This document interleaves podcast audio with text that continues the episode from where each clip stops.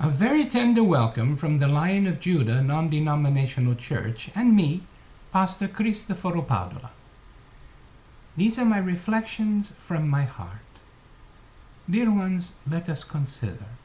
The earliest Greek version of the four Gospels contained various Aramaic words that were transcribed into Greek.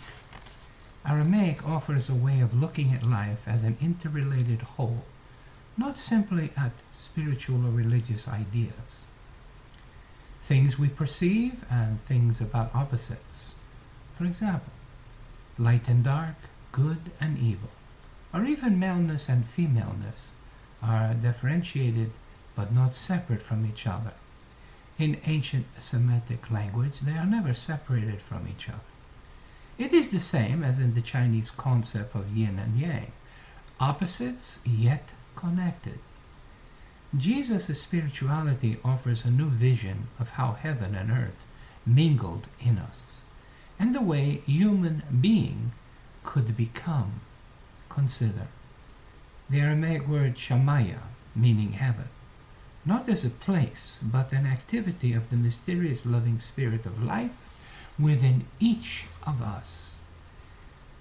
This is very important within each of us.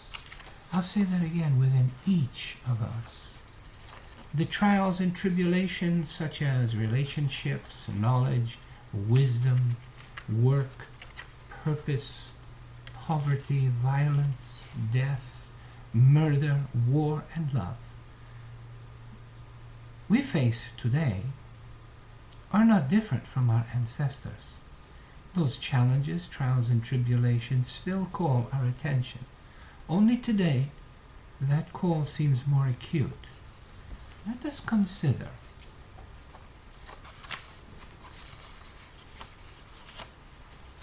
The call seems more acute. To determine if a string on a guitar is in tune, you must listen for the sound it makes, not how it appears. We are not empty shells. We are resonating with and conveying the divine breath the Spirit, the Ruah. The voice of Jesus whispers to our heart to ever remember the divine eternal breath, the Spirit, the Ruah of our beloved Heavenly Father and Mother is ever resonating now and in any moment within your being, whenever we welcome and feel their presence within us. May I share with you my New Year prayer for you?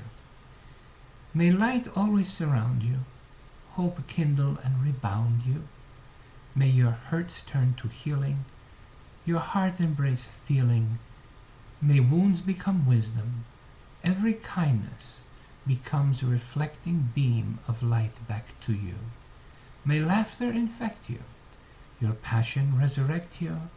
May goodness inspire you, your deepest desires. Through all that you reach for, may your arms are never tired. Shalom. Amen.